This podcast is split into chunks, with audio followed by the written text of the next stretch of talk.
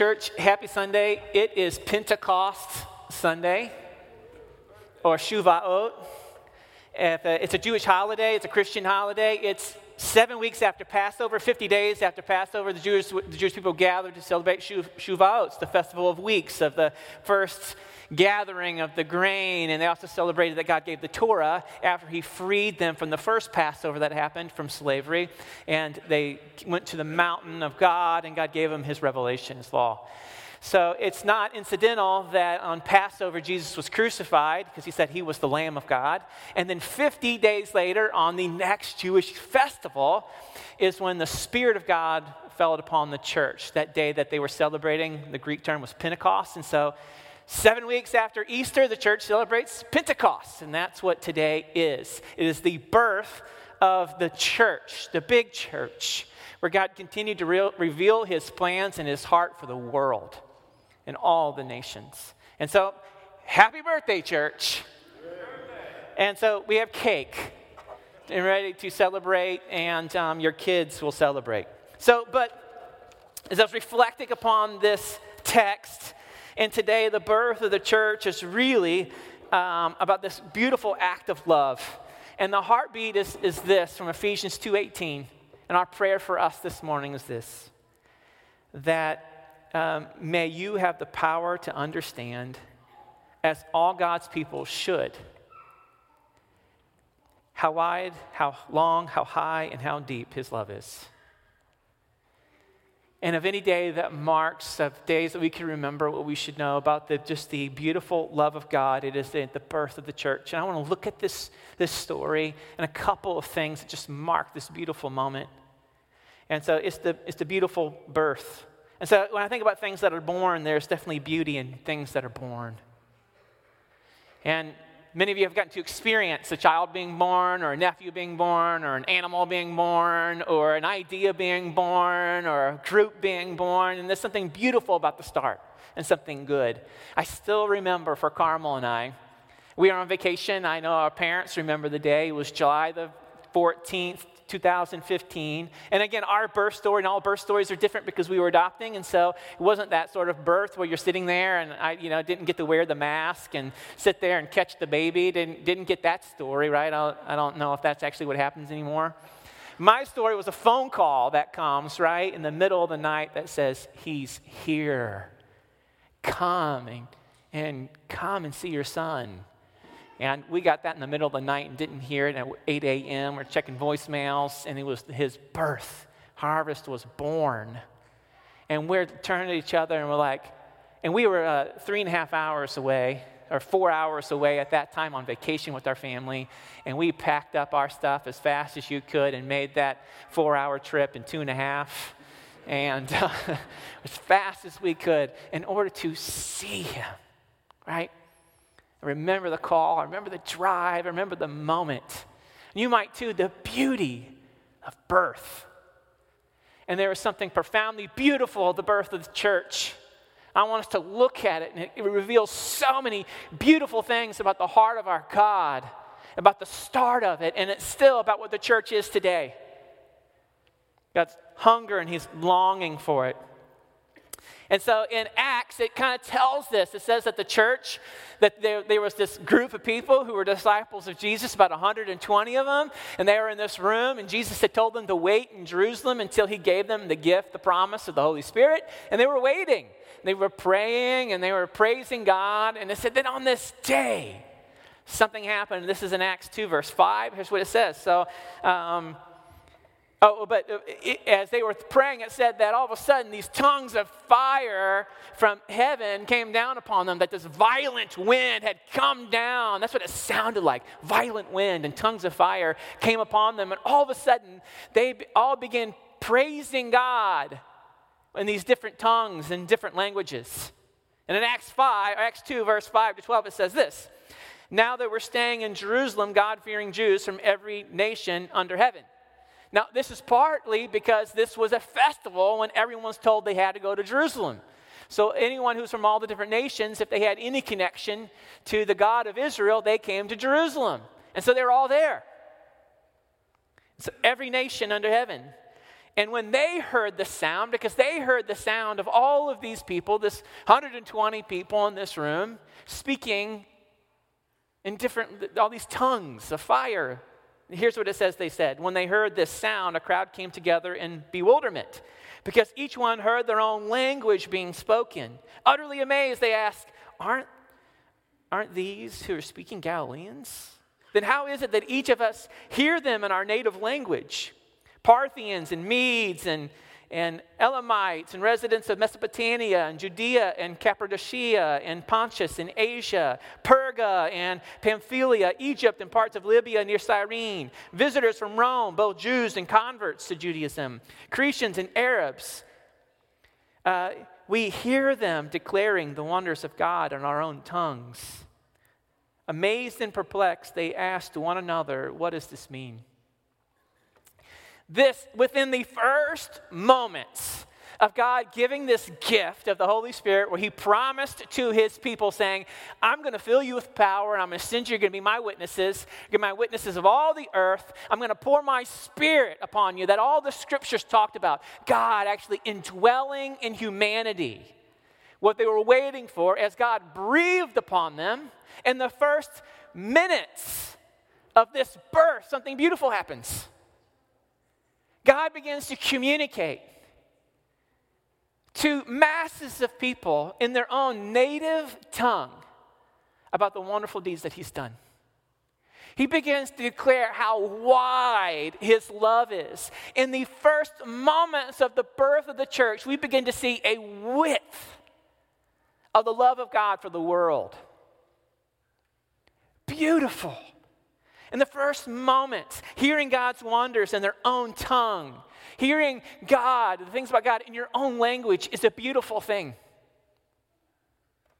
And this is a picture of what God is like and his longing for what his family is to look like, what his church would look like. God's power displayed in his reach for people groups and his love for all people. This, was, this is what was shown. This is the beautiful act of the birth of the church. We get to see the, the width of God's love displayed within the minutes of the birth of the church. That's what we see of God. This last week, in our own, you know, our, our country was really struggling right, in, in, in many ways. And struggling to care about the things of God. And within, within our own country, there was something that went around sort of virally in New York City of somebody throwing a fit in a restaurant because people were speaking Spanish um, to each other as they were ordering food. Anybody see this? Right? It, it, somebody, and then this, this man threatening the people as they spoke Spanish to other Spanish speakers who were in this restaurant because that's the language they knew. Right? This, is the, this was their native tongue that they were there. And so this man offended by this because this is America, and for whatever that might mean, offended that they would speak Spanish and should be speaking English, he began to threaten not only the staff, but these patrons and people, saying that he's going to call immigration and have everybody moved out. And if you're here, and, and threatening with the hostile language of saying, We actually provide for all of you poor people who are from other countries. It was, right, if you, if you saw it, you, you knew that it was ugly you saw that it was really ugly. It was one. Probably the. There's part of the reality of parts of America that there's the ugliness of our country that is not hospitable to other people that are different than us, who are yet fully apart and with us and in it. And yet we see in this story, if there could be anything so contrasted to that, it would be this the first moments of the birth of the church See, the, the, the, these, these gathered ones had nothing to do with this. It was uncontrollable from their mouths. Begin to communicate in other languages to all sorts of other people from different places, different cultures and contexts, the love of God. This is the beauty of our God. This shows us a picture of what God is like of what his longing, what his families to be like. And this was the beautiful birth of a church that would look like this. So I think this is the width, God's love, the width of his love is more than we can imagine. May you be able to understand the width of the love of God and its reach for all people, all nations. In the beginning, we get to see this beautiful truth it's the depth of love. I remember at the birth, or maybe I might call it the rebirth. Genesis, we had a rebirth 10 years ago. That rebirth came when we came together with the American Baptist Church here in Royal Oak. It was beautiful. It was so beautiful. Two, two different types of, two different communities gathered together and say, let's go together. Let's be together. Two diverse age groups primarily coming together and say, let's look like family. We have, we have different things that we, that we like, and maybe even different styles of music, and a different pattern of how we worship, but we worship the same God. We want to see the kingdom of God come together. And these two people, were, these two groups of people said, Our differences, do, uh, um, we're, we're, we, don't, we don't have uniformity, but we have unity in the pursuit of Jesus. We have unity and longing. We want to see the kingdom of God come. It was a beautiful birth. And it showed the width of God's love the stretch of God's love. In those, in those early years when we came together, it's just one of my favorite stories of how we kind of came together. Um, the, the church that was here, the American Baptist, the First Baptist Church of Royal Oak, um, they, they had money. They had monies that they were using. They just wanted, uh, they wanted to put it to good use. They wanted to, to fuel the kingdom of God. And with our early years of 2010, the group of money, when we came together, we said, give all that money away. Give it away.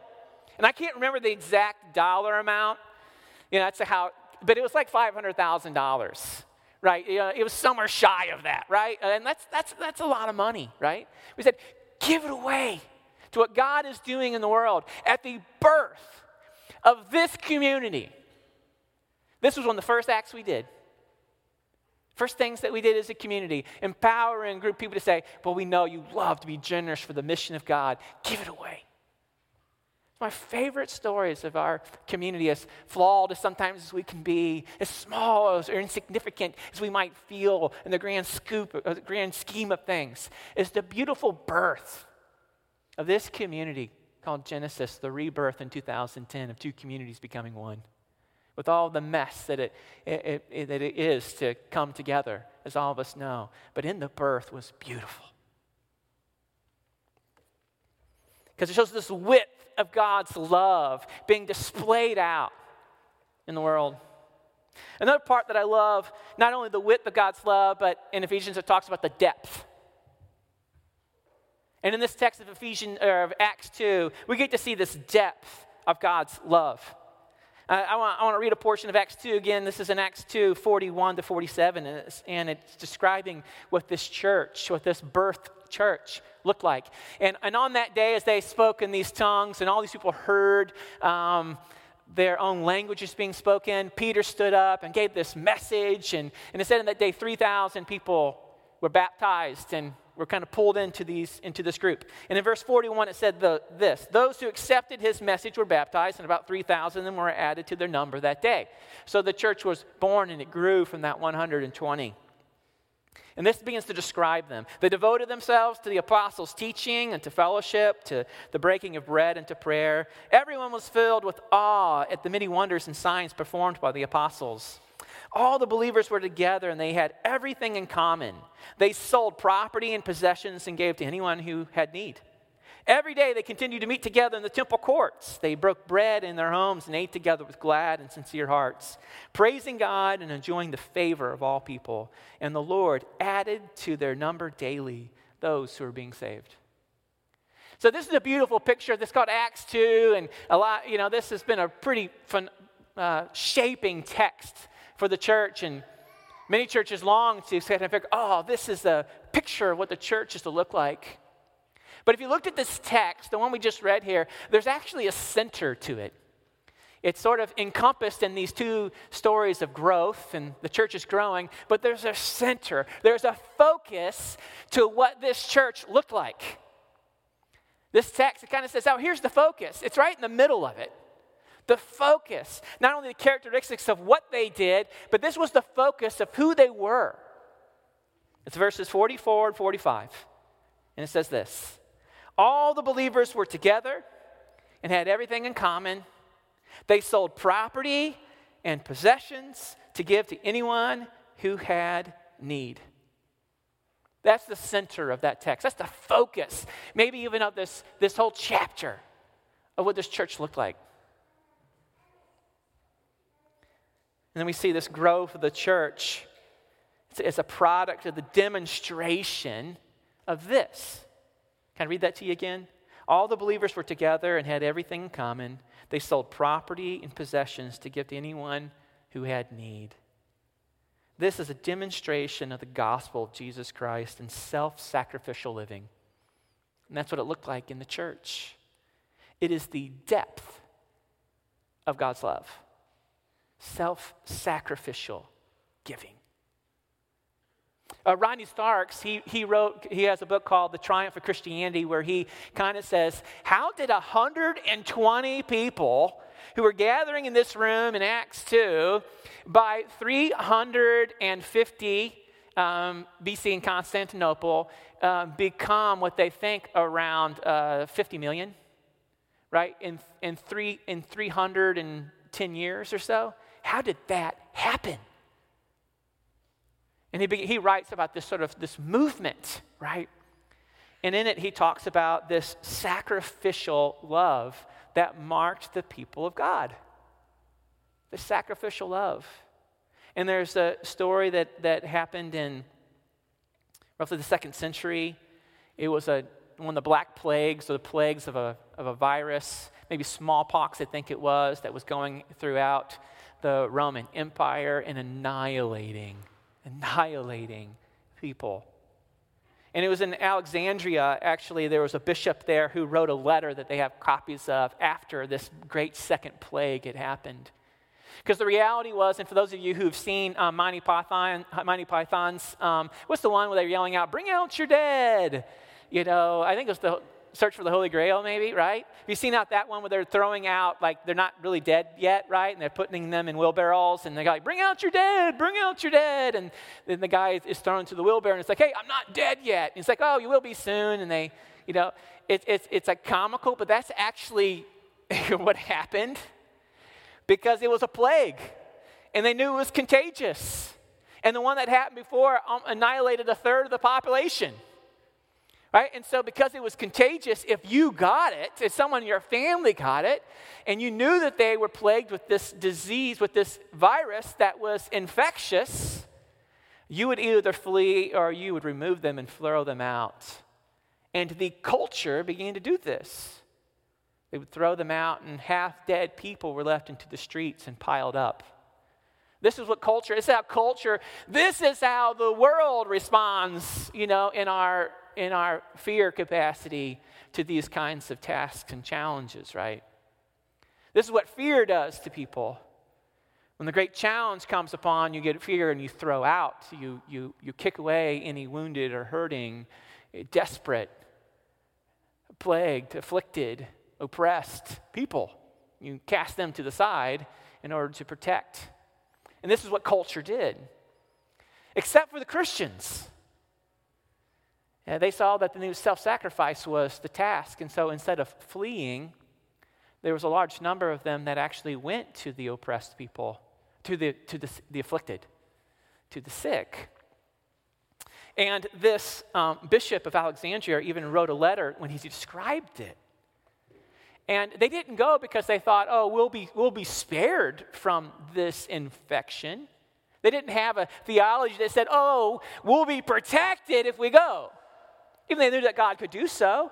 No, they knew that this is what love does self sacrificial love. And this is what actually the church was actually marked by, which it's actually how the church was born. It was birthed in this self sacrificial love. And so they actually went out and cared for the infected. And here's a portion um, of the letter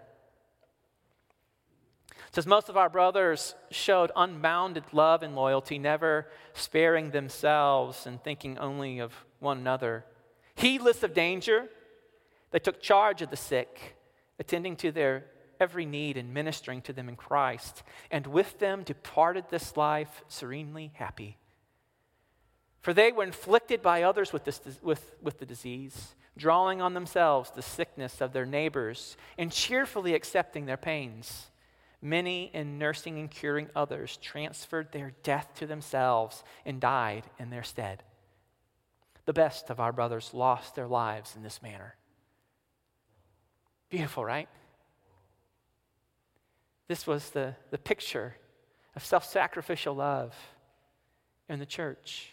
Well, it didn't start there. It's, I mean, when we think about self sacrificial love, it's the gospel. I mean, this is what Jesus did, right? The one who came, the one who came into our disease. And in Philippians 2 7 and 8, it said, instead, he's described, they're describing Jesus and they're saying, oh, this is who this is, right? Do you understand what Jesus has done? Do you understand this pattern of how he has lived? When, he, when, when he's described, it says instead, he, instead of, you know, he's God in flesh, and instead of trying to just use his godlike privilege, instead he gave up his divine privileges. He took the humble position of a slave, of a servant, and was born as a human being when he appeared in human form. He humbled himself in obedience to God and died a criminal's death on a cross. The self sacrificial love of God, that He would come and give His life for us who are all plagued with the virus, right? The virus of sin, of death, the plague of Satan, the plague of condemnation. Right? All of us were plagued. And yet Jesus comes on and, and takes our plague, is the way the scriptures talk about it that our debt, our illness, our sins, He takes it upon Himself. And shows up and, and doesn't show up in order to say, oh, this won't affect me, because He knew exactly what it would do to Him. It would, it would demand His death. And a painful death on a cross as a criminal, naked and betrayed and beaten and mocked and ridiculed. This is the picture how the church started. and the early church, in its birth, showed the depth of this with self sacrificial love. It's the depth, it's the beauty of the birth of the church, seen in the width and the expanse of what the family looked like and the depth of sacrificial love. How, how many, and uh, Liv mentioned it, how many of y'all watched the royal wedding yesterday? My Carmel woke, she set her alarm and got up at 6.30 in the morning in order to, to watch it, you know. I did not. Um, but, but then I came in and it was beautiful. And then it re-aired, you know, and I got sucked in and I, and I watched portions of it. It was, it was beautiful, right? Do you agree? Beautiful. Such a beautiful story. And, you know, and the, the, the powerful moment, right, was when the bishop taught right? Well, I mean, it's all powerful, man. It was beautiful. I, I loved hearing even the liturgical prayers were beautiful. But when uh, Bishop Michael Curry began to teach, what was he teaching on? The power of love, right? What it could do. And he began to mention about Jesus, right? That he began this revolutionary movement in history a movement grounded in the unconditional love of God for the world, and a movement that would draw people in it to be able to live that kind of love, a mandate to live that kind of love in the world. He began to share about that, right? And began to paint a picture. In so doing, if we would experience that kind of love, that we could live that kind of love, this kind of love actually changes the world as we would say that the birth of the church is a part of this. Jesus himself sacrificed his life for our well being. This is what sacrificial love looked like. And he talked about that, and in so doing, it becomes redemptive, it redeems. It can change our lives, it can change the world. And he invited us to dream, right? If you haven't listened to it, you should go online. I think it's like 15 minutes. I think his, his little sermon in the midst of it, Bishop Michael Curry, was beautiful. He, he talked about the power of love to help and to heal when nothing else can. About the power of love to lift up and to liberate. The power of love that can show us the way to live. And he challenged us to imagine a world. To imagine a world that was driven, that was fueled by that energy, right? By that power of love. Imagine a world. Imagine what our neighborhoods would look like. Imagine what our cities would be like. They were fueled by this power of love. Said, imagine what our nation and our governments would look like if they were actually fueled by the power of love. Imagine what businesses and commerce would look like. And begin to paint this picture, right? What would be no more? Poverty. What would be no more? War. What would be no more? Kids going to bed hungry? Right? It would be no more if love, if the power of love drove, fueled this world where love was the way. There would be this sanctuary, this dwelling place of God. That's what he was painting this picture for.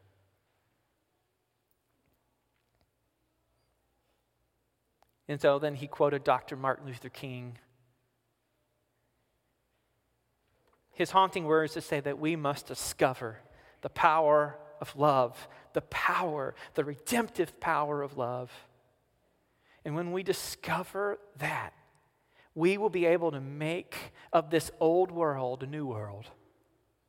We will be able to make men better. Love is the only way. When we're talking about the power of love, it's not this sentimental kind of thing. It's this sacrificial love that marked the church. That's when we talk about the power of love. It's a, sac- it's a costly love. We talk the birth of anything new, it all starts with a cost. It's always costly.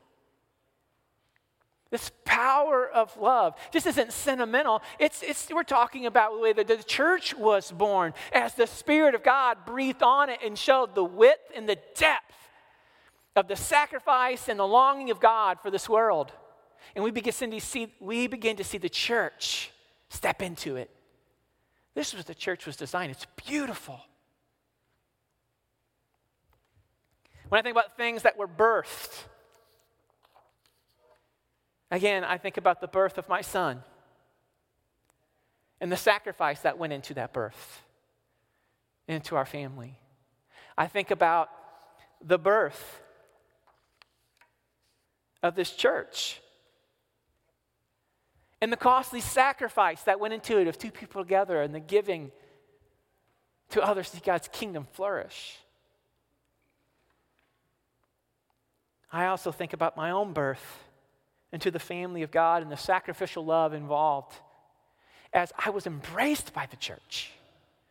And when youth leaders took me in and other high schoolers into their families and loved me sacrificially, and embraced us. Now, love always demands great sacrifice.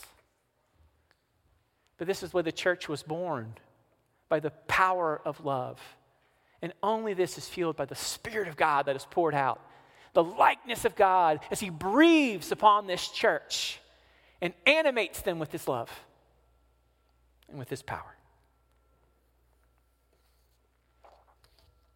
The beauty of the church in Acts 2, as we see this story born and this church born, one that has this great depth of love by seeing uh, sacrificial love being poured out to anyone in need, one has great wit as we see the nations come.